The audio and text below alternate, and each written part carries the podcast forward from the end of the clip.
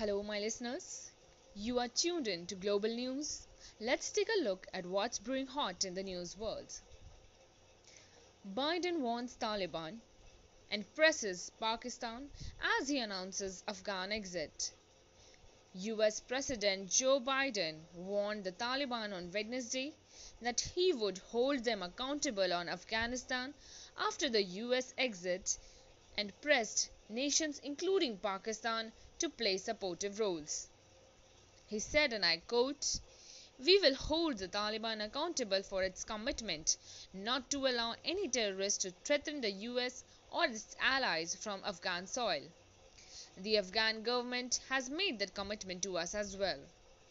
He further said, We will ask countries in the region to support Afghanistan, especially Pakistan, as well as Russia, China, India, and Turkey.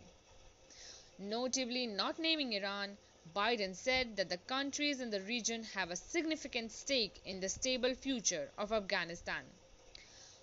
Pakistan is the historic backer of the Taliban, whose 1996 to 2001 regime was ousted by a US invasion following the September 11 attacks.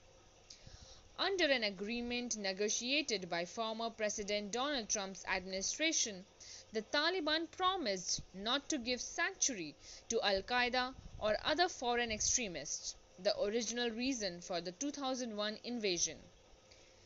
Biden, while saying the United States has accomplished its mission, saluted the efforts of the Afghan government and promised to maintain support.